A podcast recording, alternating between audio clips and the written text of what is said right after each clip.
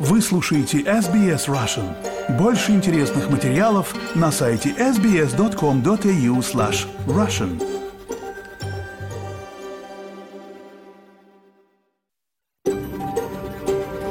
SBS, a world of difference. You're with SBS Russian on mobile, online and on radio. Вы слушаете SBS Russian на мобильных устройствах, в интернете и по радио.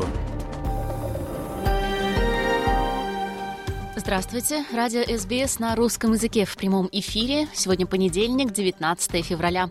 На часах полдень. Меня зовут Ирина Бурмистрова, и в ближайший час я буду с вами из студии в Мельбурне. А из Сиднейской студии с нами сегодня Виктория Станкеева. Мы выражаем свое признание традиционным владельцам земли, на которой мы ведем, а вы слушаете нашу программу. И отдаем уважение представителям аборигенных народов Австралии и старейшей в мире продолжающейся культурной традиции. В эти дни в разных городах мира люди собираются, чтобы вспомнить политика Алексея Навального, который скончался в пятницу в колонии, где отбывал длительное заключение. Алексей Навальный был, пожалуй, единственный политический деятель, который отстаивал не только э, свои идеи, он отстаивал право русского народа на свободу. Лера Швец побывала на акции памяти Навального в Сиднее в субботу 17 февраля. Послушаем репортаж оттуда. На этой неделе исполняется два года с тех пор, как началась полномасштабная война в Украине. Виктория Станкеева связалась с заведующей детским отделением городской клинической больницы номер 2 в Киеве Катериной Мельник. Да, у нас фактически в больницу каждый день привозят детей с попыткой, ну, детей, подростков 15-17 лет с попыткой самоубийств. Также послушаем еще один выпуск подкаста «Стихи войны». Доктор Кедади Казакевич сегодня расскажет о том, насколько надежна австралийская энергетическая система. И узнаем о последних новостях из мира технологий. В том, что Сэм Альтман ведет э, международные переговоры по всему миру с правительствами, инвесторами для того, чтобы поднять от 5 до 7 триллионов долларов, э, для того, чтобы создать новые там, э, мощности по производству чипов для да, искусственного да. интеллекта. Вы слушаете SBS Russian в студии Ирина Бурмистрова. В эти дни в разных городах мира люди собираются, чтобы вспомнить политика Алексея Навального, который скончался в пятницу в колонии, где отбывал длительное заключение. Как сообщает ОВД-инфо, на акциях в России задержали 387 человек в 39 городах. Как видно на видео с места событий, некоторые задержания проводились с жестокостью. Так интернет облетел ролик, в котором мужчину при задержании в центре Москвы окунают лицом в снег. Издание СОТа сообщает, что за день суды Петербурга арестовали как минимум 88 человек за возложение цветов. Русская служба BBC передает, что полицейские в российских городах препятствуют возложению цветов, оцепляют территории вокруг памятников, а неизвестные разрушают стихийные мемориалы, убирают цветы и другие памятные знаки. В воскресенье стало известно, что священника Григория Михнова-Войтенко, планировавшего провести панихиду по Навальному в Санкт-Петербурге, госпитализировали с инсультом из отделения полиции. Как сообщает «Медуза» со ссылкой на депутата ЗАГС Собрания Санкт-Петербурга Бориса Вишневского, священнослужитель планировал провести панихиду по Алексею Навальному у Соловецкого камня на Троицкой площади. Об этом он сообщил в своем фейсбуке вечером 16 февраля. Следующим утром Михнова-Войтенко задержали, когда он вышел из дома. По данным ОВД-инфо, на священнослужителя составили протокол по статье об организации несогласованного митинга и планировали оставить его в отделе до суда, который, как писали правозащитники, планировался 19 февраля. Как отметила бумага, панихиду по Навальному в итоге провел другой священник апостольской православной церкви. Цитата. «Вдумайтесь, в стране, где православие испо- исповедует большинство, где все время говорят о православных ценностях, вере и традициях, православный священник хочет провести панихиду, и за это его задерживают и отдают под суд», прокомментировал ситуацию Вишневский. Григорий Михнов-Войтенко, сын поэта Александра Галича и художницы Сони Войтенко, член правозащитного совета Петербурга, в прошлом священник Русской Православной Церкви. С 2014 года он вышел за штат РПЦ, впоследствии перешел в Апостольскую Православную Церковь. Сейчас он организует медицинскую и юридическую помощь украинским беженцам в Петербурге и Ленинградской области, уточняет РБК. О реакции мирового сообщества на смерть Навального мы говорили в субботней программе. Уже после эфира с заявлениями выступили австралийские политики. Выступая в Мельбурне, министр иностранных дел Пенни Вонг сказала, что опечалена смертью Навального.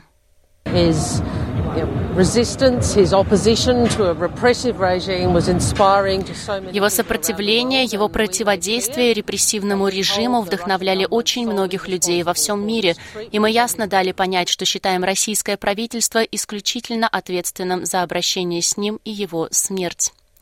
Лидер оппозиции Питер Даттон назвал Навального героем, погибшим за страну, которую он любил, а Путина – кровавым диктатором. Пресс-секретарь Кремля Дмитрий Песков ответил на реакцию западных лидеров, назвав ее неприемлемой.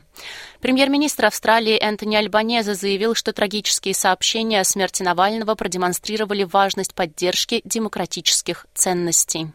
We have a divide in the world between authoritarian regimes в мире существует разрыв между авторитарными режимами и демократиями.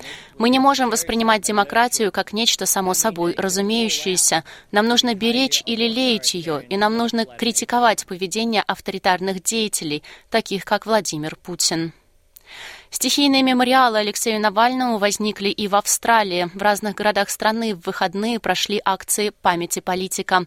Лера Швец побывала на акции памяти Навального в Сиднее в субботу 17 февраля. Пятницу 16 февраля стало известно о смерти Алексея Навального в колонии номер 3 в Ямало-Ненецком автономном округе. Почти сутки спустя сторонники Навального и его семья подтвердили эту новость. В России в разных городах люди приносили цветы к памятникам жертв политических репрессий. По данным УВД-инфо, за 16 и 17 февраля в 36 городах по всей стране был задержан 401 человек на акциях памяти Алексею Навальному. Акции памяти также проходили в городах по всему миру, часто у посольств или консульств Российской Федерации. В Австралии акции памяти прошли в Брисбене, Аделаиде, Перте, Мельбурне и Сиднее. Дело в том, что произошло абсолютно страшное, ужасное событие то, чего, в принципе, мы были готовы, но никогда не были готовы, что это могло случиться. Это ужасная, страшная трагедия. И в этот день, в этот вечер, который мы узнали вчера об этом, мы понимали, что нужно что-то делать, но что никто не понимал. Поэтому самое главное, как мы поняли, это, наверное, уже к часам к двум ночи, что нам нужно просто быть вместе. И вот мы решили, что сегодня, в этот день мы будем вместе.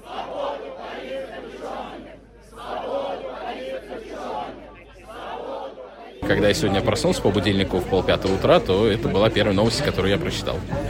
Большое горе было, большое разочарование, это шокировало меня, эта новость, безусловно. А, к сожалению, к этому моменту уже ну, несколько часов, а, соответственно, все это варилось в информационном поле, поэтому сомнений не осталось, что это правда, к сожалению. И до сих пор я потрясен и уверен, что, к сожалению, с смертью Алексея а, надежда на какую-то вот прекрасную Россию будущего гораздо сильно уменьшилась. Пришел, потому что я против того, что происходит в России, я против той агрессии, которая происходит в стране. А, я против политических убийств, я против войны. То есть то, что Путин творит сейчас в Европе, это э, невозможно делать. Мы живем в 21 веке, а путинское государство ведет себя как э, варвары. Я против всего этого. По оценкам организаторов, в Сидней на акцию памяти пришло более 100 человек. Изначально встреча участников акции памяти была назначена на 3 часа дня перед консульством Российской Федерации в Сиднее. Но в тот же день там же перед консульством была запланирована акция в поддержку Владимира Путина как кандидата в президенты на предстоящих выборах в марте 2024 года. Акция была запланирована несколько недель назад. У организаторов акции в поддержку Путина было разрешение от муниципалитета проводить ее до трех часов дня. Это акция, которая была организована так называемыми патриотами России в поддержку России и кандидатуры Путина я, на якобы выборах, э, которые состоятся через месяц. То есть они здесь для того, чтобы поддержать Путина, который в очередной раз должен переизбраться президентом России. Вот. Эта акция действительно была у них согласована довольно давно, мы про это знали. Мы, конечно, не, не планировали здесь участвовать, никакие конфронтации с ними вступать мы не хотели. А, но так случилось, большая трагедия и горе случилось для большого количества людей. Алексей был убит, и мы приняли решение, что мы придем к консульству. Мы имеем на это полное право. Как объясняют организаторы акции памяти об Алексее Навальном, чтобы избежать конфронтаций, полиция попросила их через некоторое время уйти от консульства Российской Федерации так как сторонники Владимира Путина продолжали стоять перед воротами консульства с флагами России и с портретом Путина, скандируя «Россия» в ответ на крики «Нет войне. Дело не в том, что полиция не разрешила нам присутствовать какое-то количество времени. Полиция поставила ограничения нам по использованию баннеров и э, усилителей звука для того, чтобы не провоцировать ту группу. Э, в соответствии с законом та группа находится здесь легально, хотя они тоже уже находятся 40 минут э, за пределом своего времени. Да. Мы здесь на акции памяти и скорби. Для нас самое главное это поддержать друг друга и поговорить друг с другом. Поэтому мы ушли. Мы на самом деле очень благодарны полиции за поддержку, за помощь, за то, что они разрешили нам какое-то время э, покричать лозунги, людям нужно было выговориться за то, что мы смогли поддержать наши транспаранты и баннеры. Э, мы очень благодарны, и мы знаем, что мы всегда э, все наши акции проводим э, в соответствии с законом, подаем все согласования заранее, просто сейчас это, это было сделать невозможно. Вот и все. В итоге участники акции памяти об Алексее Навальном ушли от консульства Российской Федерации и, пройдя несколько улиц вперед, остановились у памятника Раулю Валенбергу. Валенберг – шведский дипломат, спасший жизнь десятков тысяч венгерских евреев в период Холокоста. После того, как советская армия заняла Будапешт, Валенберг был арестован и переправлен в Москву. Он умер в заключении в советской тюрьме. Теперь у памятника Валенберга в Сиднее было организовано стихийное место памяти Алексею Навальному. Перед памятником Валенберга участники акции смогли поделиться своими мыслями, чувствами и поддержать друг друга. Почему вам было важно сегодня присоединиться к этой акции? Потому что Россия должна быть свободной, потому что Алексей Навальный был, пожалуй, единственный политический деятель, который отстаивал не только э, свои идеи, он отстаивал право русского народа на свободу. И то, что он трагически погиб, это говорит нам только о том, что есть такие люди у нас еще в России пока. И, надеюсь, будут всегда. И многострадальный русский народ, я это всегда говорю, он в конце концов должен, конечно же, быть свободным. Он должен начать жить хорошо, потому что не может быть иначе. Не могу сказать, что для меня это была новость. Я, скорее всего, удивлялась силе Алексея, тому, что он выдерживает все эти тяготы и невзгоды, которые ему устраивают, все эти пытки. Тем не менее, это была большая неожиданность узнать, что его не стало. Это огромная потеря не только для России, не только для его семьи, это потеря для всего мира. Среди участников были также и украинцы. Личность Навального неоднозначно воспринимается в Украине из-за его давних высказываний по поводу аннексии Крыма. Но эта участница акции памяти объясняет, почему она, будучи украинкой, посчитала важным прийти. Я не столь категорична именно к каждой фразе. Мне кажется, все мы проходим какую-то трансформацию, все мы меняемся, все мы растем. И я всегда как-то верю в людей и верю в то, что если человек хочет свергнуть режим, который устроил войну, то этого человека надо поддерживать. Это по-моему, просто очевидно. Ну, понятно, что есть люди, которым важно каждое слово, и я их уважаю, потому что гибнут десятки, сотни тысяч, и мои родители живут там, и каждый вечер я читаю, куда летят ракеты, и переживаю, и я была там в августе, я знаю, как это ужасно слушать тревогу, но я так хочу что-то сделать, поэтому я делаю то, что могу. На вопрос СБС Russian о том, достаточно ли правительство Австралии делает в поддержку политзаключенных и всех тех, кто борется с режимом в России, участники акции отвечали следующее. Я считаю, что правительство Австралии так же, как и правительство Америки, я гражданка Америки, так же, как и правительство других э, демократических стран, недостаточно делают для того, чтобы, чтобы добро победило вот это зло, эту раковую опухоль, которая является сейчас э, путинским режимом, который возглавляет Путин и его шайка. Поэтому я считаю, что Австралия должна, австралийское правительство должно больше сил больше времени уделять тому, чтобы прекратить это распространение этого зла. И чтобы в Австралии вот таких вот митингов, как сегодня я видела у, у консульства, не происходило. Я считаю, что Россию надо объявить террористическим государством и запретить вся, всевозможную поддержку и всевозможные акции в поддержку а, Путина и его режима. Мне кажется, что Австралия чувствует себя слишком далеко. Мне кажется, что австралийцы не совсем понимают, что это угроза для всего человечества, для всего демократического человечества. То есть Австралия, мне кажется, делает мало. Да и вообще Запад очень пассивен. То есть Путин постепенно творил ужасы. То есть сначала Грузия, потом Украина, Крым, потом война в Украине, политические заключенные.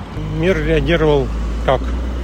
Там, мы осуждаем это, глубоко озабочены. Слова, которые мы слышали. Вот, к сожалению, несмотря на то, что мы живем в 21 веке, войны продолжаются.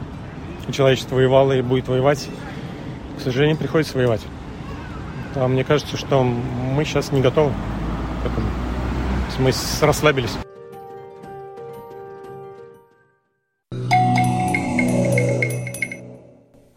Вы слушаете радио СБС на русском языке, мы в прямом эфире. Накануне второй годовщины полномасштабного вторжения России в Украину Виктория Станкеева связалась с заведующей детским отделением городской клинической больницы номер 2 в Киеве Катериной Мельник и спросила у нее, как город и больница живут сегодня. И у меня на связи заведующая педиатрическим отделением 1 второй городской детской клинической больницы в Киеве Екатерина Мельник. Екатерина, здравствуйте. Здравствуйте. Расскажите, пожалуйста, о том, какая сейчас обстановка в Киеве. В Киеве, ну, война продолжается, обстрелы постоянные э, тоже продолжаются. Правда, сейчас у нас лучше ПВО, поэтому ну, большую часть ракет удается э, сбивать. Однако, ну, все равно долетают и ракеты, и обломки падают. Поэтому, поэтому нам не дают, не дают забыть о том, что происходит на фронте. И по всей Украине же летят ракеты на мирные города. И у вас недавно был случай, да, что попало на территорию больницы. Расскажите, пожалуйста, об этом подробнее. Ну да, недалеко от э, больницы, ну, вернее, прямо на территории больницы. Такой лесочек у нас есть рядом прям со зданием. Там упала, наверное, обломок, ну не знаю, или ракета, или обломок. Такой большая воронка есть. И взрывной волной повыбивала окна и часть повыбивала, часть покорежила фурнитуру. Вот, и это было все ночью, поэтому было, конечно, очень страшно. Но никто из людей не пострадал, из персонала, из пациентов? Нет, нет, никто не пострадал, все были в убежище вовремя, ушли, поэтому все хорошо.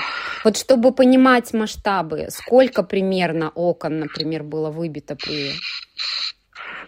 Ну, больше 100, до 150, наверное, где-то ну, поврежденных было окон. И как быстро их поменяли? Поменяли достаточно быстро. То есть где-то это было ну, меньше месяца, наверное, назад произошло. То есть вот сейчас уже все окна заменили. А что было вот в то время, когда окна не заменяли? Вы их заклеивали или? Потому что сейчас же еще холодно. Заложили фанеры, заложили фанерой. Да, страшно. Выделяя деньги на то, чтобы заменили окна, это у вас какой-то дополнительный бюджет или приходится из бюджета больницы э, все это закрывать? Нет, нет, это бюджет города, это не бюджет больницы, это городские власти. Катерина, какие настроения сейчас у людей? Может быть, расскажете про настроение именно в коллективе вашей больницы, потому что чаще всего, скорее всего, вы с ними общаетесь. Ну, общаюсь я с большим количеством людей, потому что больница детская, родитель, с родителями тоже много общаюсь. Э, коллектив больницы в принципе, ну, люди работают. Люди на своих рабочих местах, они продолжают работать, продолжают жить работой. Э, конечно, и, и, депрессии есть, и э, безысходность какая-то немножечко, потому что уже два года войны, и если раньше была надежда на то, что это вот быстро закончится, что это все ненадолго, и мы в это все верили, то сейчас мы понимаем, что это может быть годы, а может и десятилетия, то есть фактически наша жизнь проходит вся в войне. Вот. Но мы выполняем свою работу, и, и слава богу, что она у нас есть, и есть куда применять наши знания и силы. Вот. А в общем, конечно, у людей, я же разговариваю со многими родителями, и приходится для них тоже быть психологами, и каждая мама со своей историей, в основном с историями страшными, гибель близких, инвалидность близких людей. Поэтому, конечно, трудно людям справляться с депрессией, с агрессией. То есть, в общем, обществ, в обществе настроения такие депрессивные. Да, это, конечно, все страшно, но есть ли сейчас какая-то надежда хоть на что-то? То есть вот как отнеслись к смене руководства военного? Ну, я не политик, поэтому я не могу комментировать, э, хорошо это или плохо и к чему это приведет. Ну, сейчас ну, всегда нам хочется верить в лучшее и хочется же верить в победу. И мы все настраиваем себя на то, что победа будет. Однако ну, быстро она точно не будет, и ну, что-то нужно предпринимать, потому что сейчас это, ну, как бы глухой угол. Фактически то, что продолжается на фронте, ну, не, мы не можем никуда сдвинуться. Ну, слава богу, россияне тоже не продвигаются, но тем не менее это все продолжается и, и ничего не меняется. Да, это действительно так. А как вот расскажите об э, жизни в городе? То есть вот все работает, магазины, там торговые центры, какие-то рестораны, все это работает? Да, да, в городе все работает, но понимаете, вот когда я слышу, когда какая-то там делегация или какие-то журналисты приезжают в Киев и говорят, вот, э, люди там гуляют, люди ходят в рестораны, что же это за война такая? Ну, вы понимаете, что ну, жизнь же она должна продолжаться. Она не может, ну, понятно, что вначале там шок, а дальше люди живут, дети растут.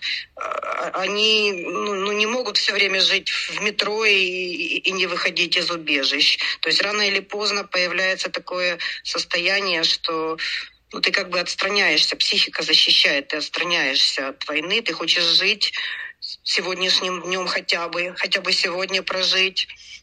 Вот. И опять же вот эти вот депрессивные состояния. У нас я э, на вебинаре одном услышала, ну не знаю, насколько это точные цифры и правдивые, что э, попытки суицидальные у подростков за это время выросли в 200 раз Кошмар. в Украине. Кошмар. Да, у нас фактически в больницу каждый день привозят детей с попыткой, ну, детей, подростков 15-17 лет с попыткой самоубийств.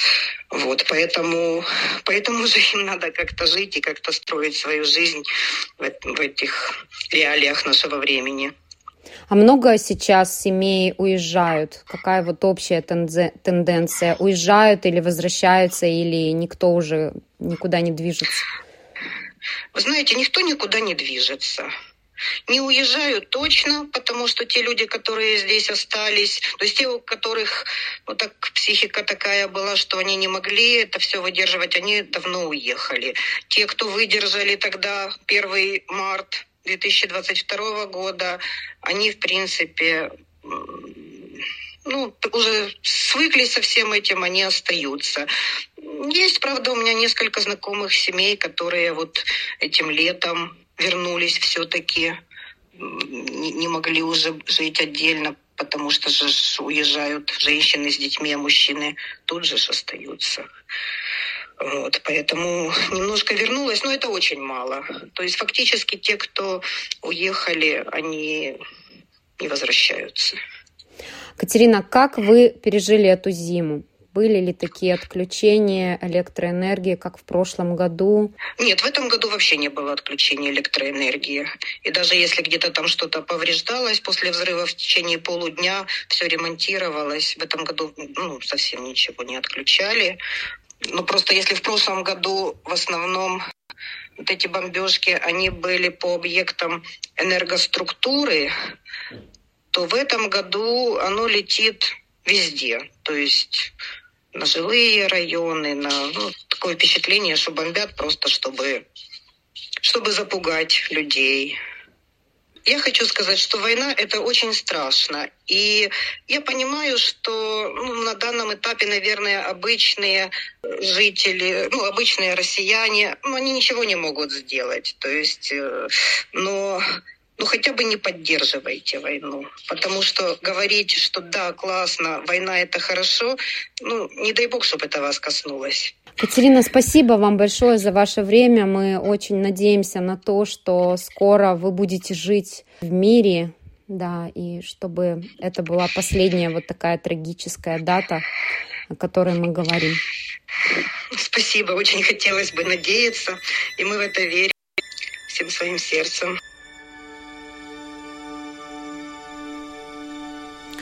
Спасибо, Виктория. Это наше третье интервью с Катериной. Первое мы записывали в начале войны, второе год назад. Послушать их можно в подкасте «Голоса людей Украины» на нашем сайте и в приложениях для подкастов. А сейчас еще один выпуск рубрики «Стихи войны», в которой мы попросили нескольких поэтов, которые живут в Австралии и пишут по-русски, прочитать свое и чужое стихотворение о войне. Сегодня Геннадий Казакевич.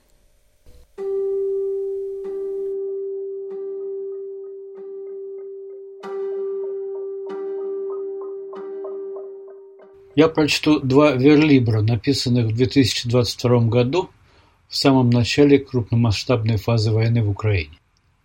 Первый текст мой. Вся семья моего отца и многие родственники моей мамы погибли в 1941 году и лежат где-то в украинской земле. Религиозные евреи верят, что Мессия, Машиах, однажды придет и поднимет всех мертвых из могил. Но для этого могилы не должны быть потревожены.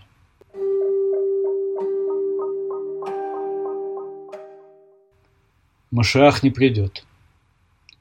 Землю, в которой лежат мои предки, разорвали взрывы снарядов. Машиах не придет. Мои предки встают из рвов в Чернигове, Сумах, Донбассе. Машиах не придет. У моих предков затягиваются огнестрельные раны. Машиах не придет. Мои дедушка и бабушка воюют за свободу лежать в нерастревоженных могилах.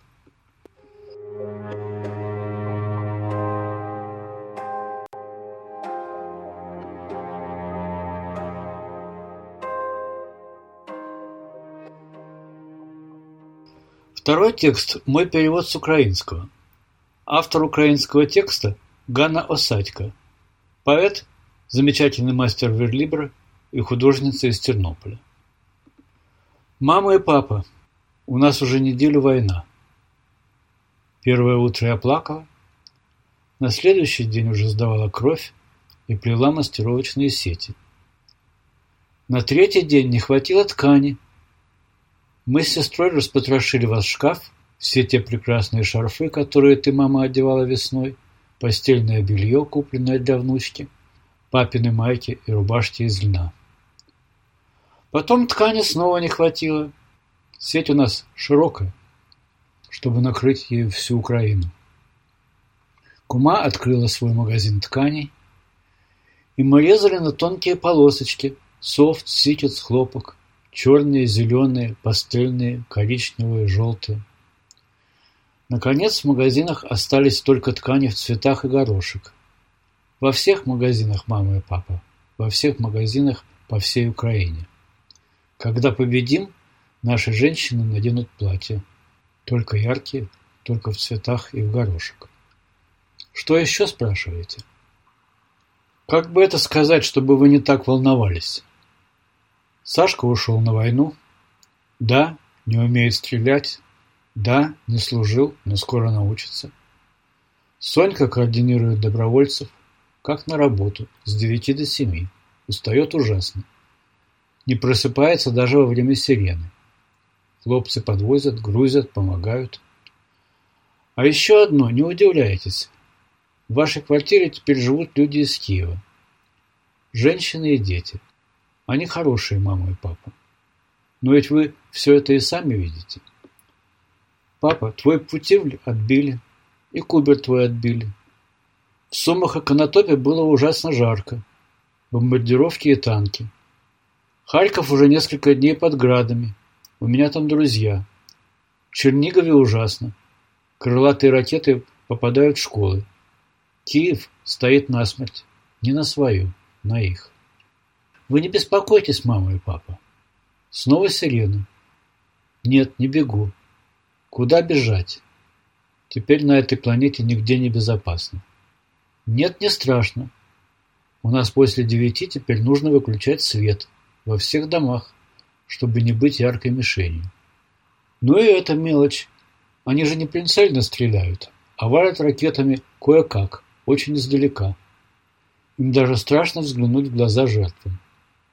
И единственная свеча сейчас в моем доме у вашего портрета.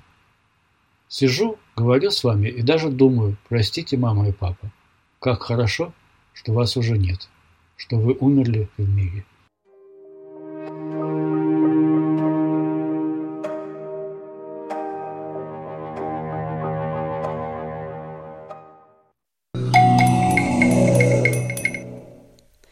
Вы слушаете радио СБС на русском языке, и впереди у нас новый выпуск экономического подкаста от Геннадия Казакевича, профессора университета Монаша.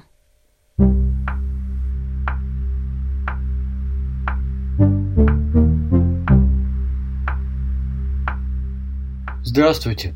В эфире подкаст SBS Russian у микрофона экономист Геннадий Казакевич. В этом подкасте – я рассказываю о самых важных и интересных событиях в сфере экономики. Сегодня в очередной раз на тему австралийской энергетики. Все, кто живет в штате Виктория, в очередной раз почувствовали на себе, а жители остальных штатов и территорий узнали из средств массовой информации, что австралийской системы энергоснабжения есть границы надежности. И можно говорить, о превратностях погоды, когда 13 февраля ураганный ветер разрушил опоры высоковольтных линий электропередач, повалил опоры энергосетей на улицах городов и нарушил работу распределительных подстанций. Но этого могло бы и не произойти. Или последствия ураганного ветра могли бы быть меньше, чем полмиллиона жителей Виктории, оставшиеся без энергии, и десятки тысяч в сельских городах не на часы или дни, а на недели, если бы в энергетику Австралии не были заложены проблемы, которые теперь, после десятилетий более или менее надежной работы, дают о себе знать. И причины здесь две. Во-первых, сама архитектура энергосистемы. И во-вторых, политические решения, стимулирующие переход к возобновляемым источникам энергии без учета текущего состояния энергосистемы – и без долговременного скоординированного плана ее преобразования. Остающиеся главным источником электроэнергии в Австралии, работающие на угле тепловые электростанции, практически выработали свой ресурс. То есть они теряют свою надежность уже в силу своего возраста. А выход из строя даже одного генератора во время пиковой нагрузки может привести к дефициту энергии и нарушению снабжения во всей Юго-Восточной Австралии. К моменту коллапса энергоснабжения в штате Виктория 13 февраля самая большая электростанция в штате Ло-Янг-Эй была по техническим причинам остановлена. Но по мнению специалистов, управляющих оптовым рынком электроэнергии, не только это было причиной катастрофического нарушения энергоснабжения. Хаос был вызван разрушением устаревших и ненадежных местных линий электропередач, что усугубилось падением нескольких высоковольтных опор на пути электроэнергии из Латров-Вэлли, где расположены основные энергетические мощности штата, в Мельбурн.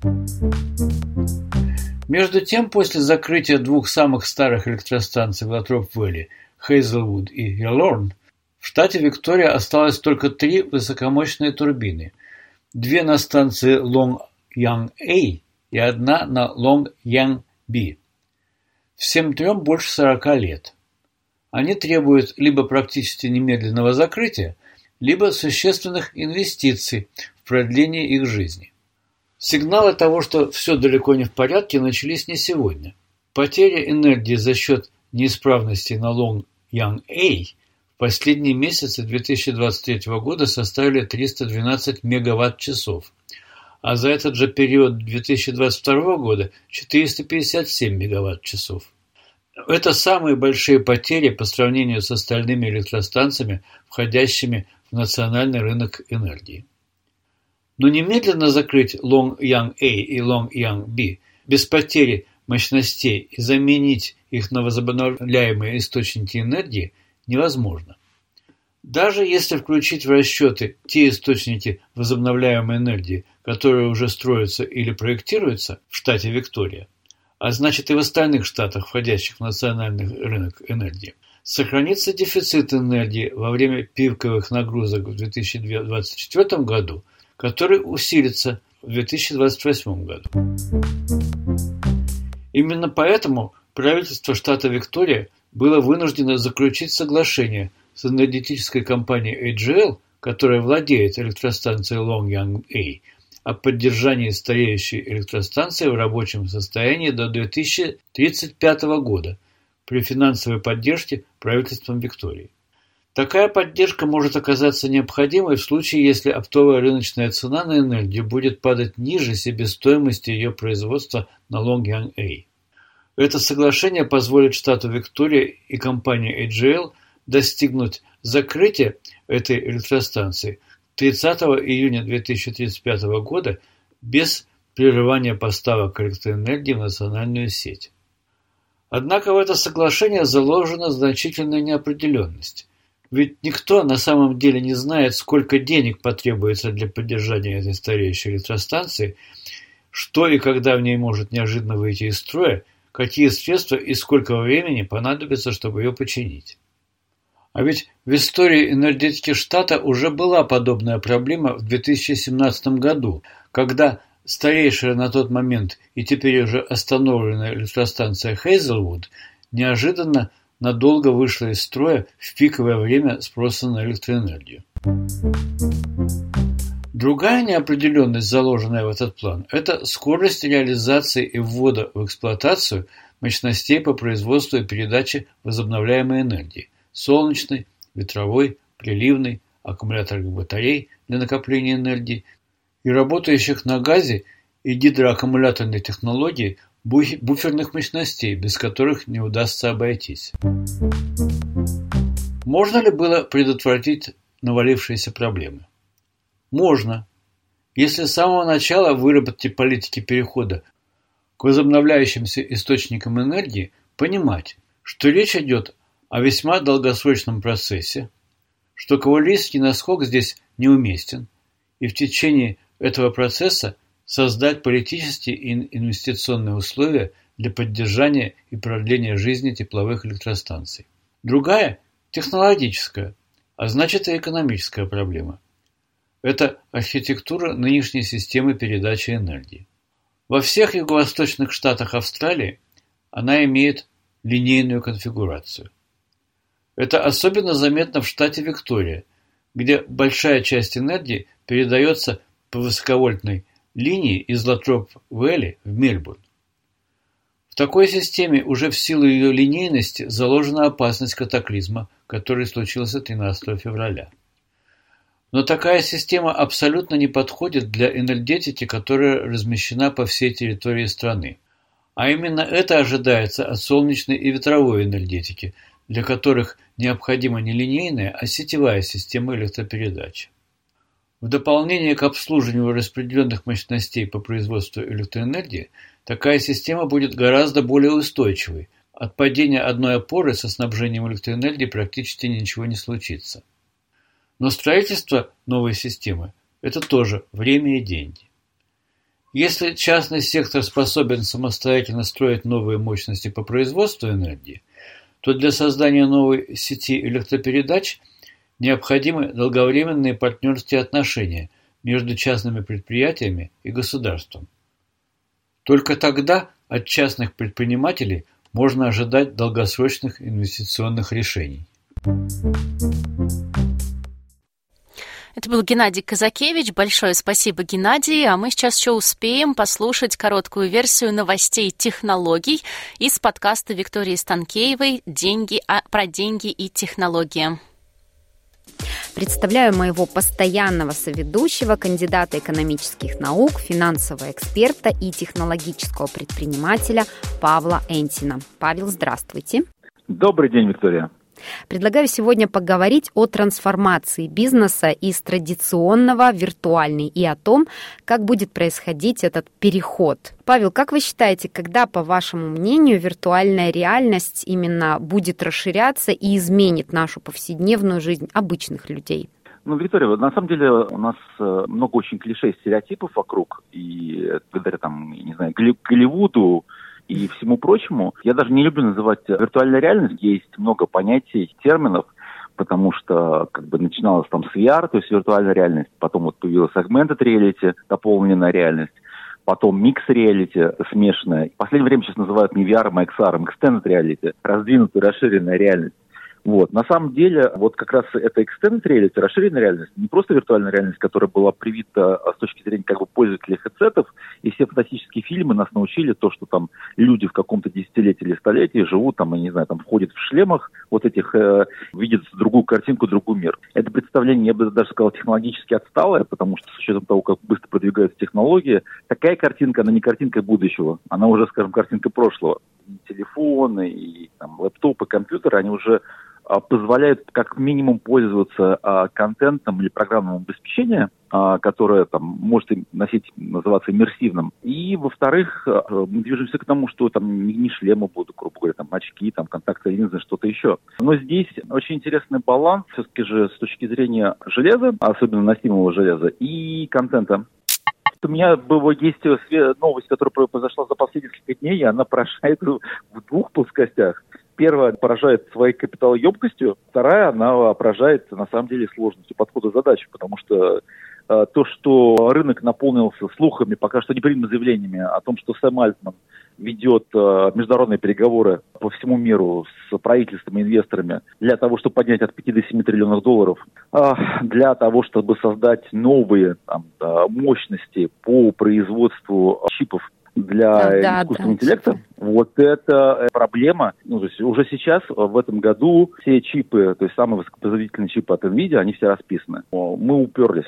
Первый потолочек, который мы уперлись, это как бы возможность, это, это чипы. Потому что мощности TSMC на Тайване, которые, кстати, сами понимаем, под какими рисками с точки зрения взаимоотношения Китая с Тайванем, все профессионалы знают, что производство чипов это не то, что там можно там раз, и завтра вдруг из-за спроса рынка, как бы, оно так не делается. На самом деле это мега капиталоемкий процесс, мега сложный, и действительно, а, озвученная цифра в 5-7 триллионов долларов – это очень реальная цифра. И очень интересно, что Сэм Альтман решил объединить сразу же всех. От кого это зависит вопрос, сами производители чипов, и он хочет, что как бы предлагает и TSMC, который основной производитель чипов в мире, то есть по сотрудничеству со, с другими компаниями, там, NVIDIA, а и плюс производителями энергетики, потому что первый это потолок чипа, второй потолок это энергетика. А при дальнейшем развитии и использовании компьютинга для искусственного интеллекта вот, он быстро отожжет мировое потребление энергетики, и как бы это гигантский вопрос. Поэтому, конечно, я бы даже сказал так, это не, не тема недели, это тема года, десятилетия.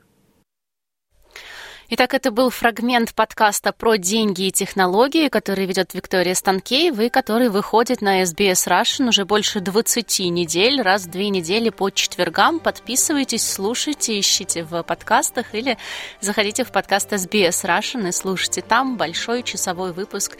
Всегда очень интересно, классное интервью. Ну что ж, я с вами на этом прощаюсь. В студии для вас сегодня работали Ирина Бурмистрова и Виктория Станкеева. Я желаю вам хорошей недели, берегите себя. Всего доброго.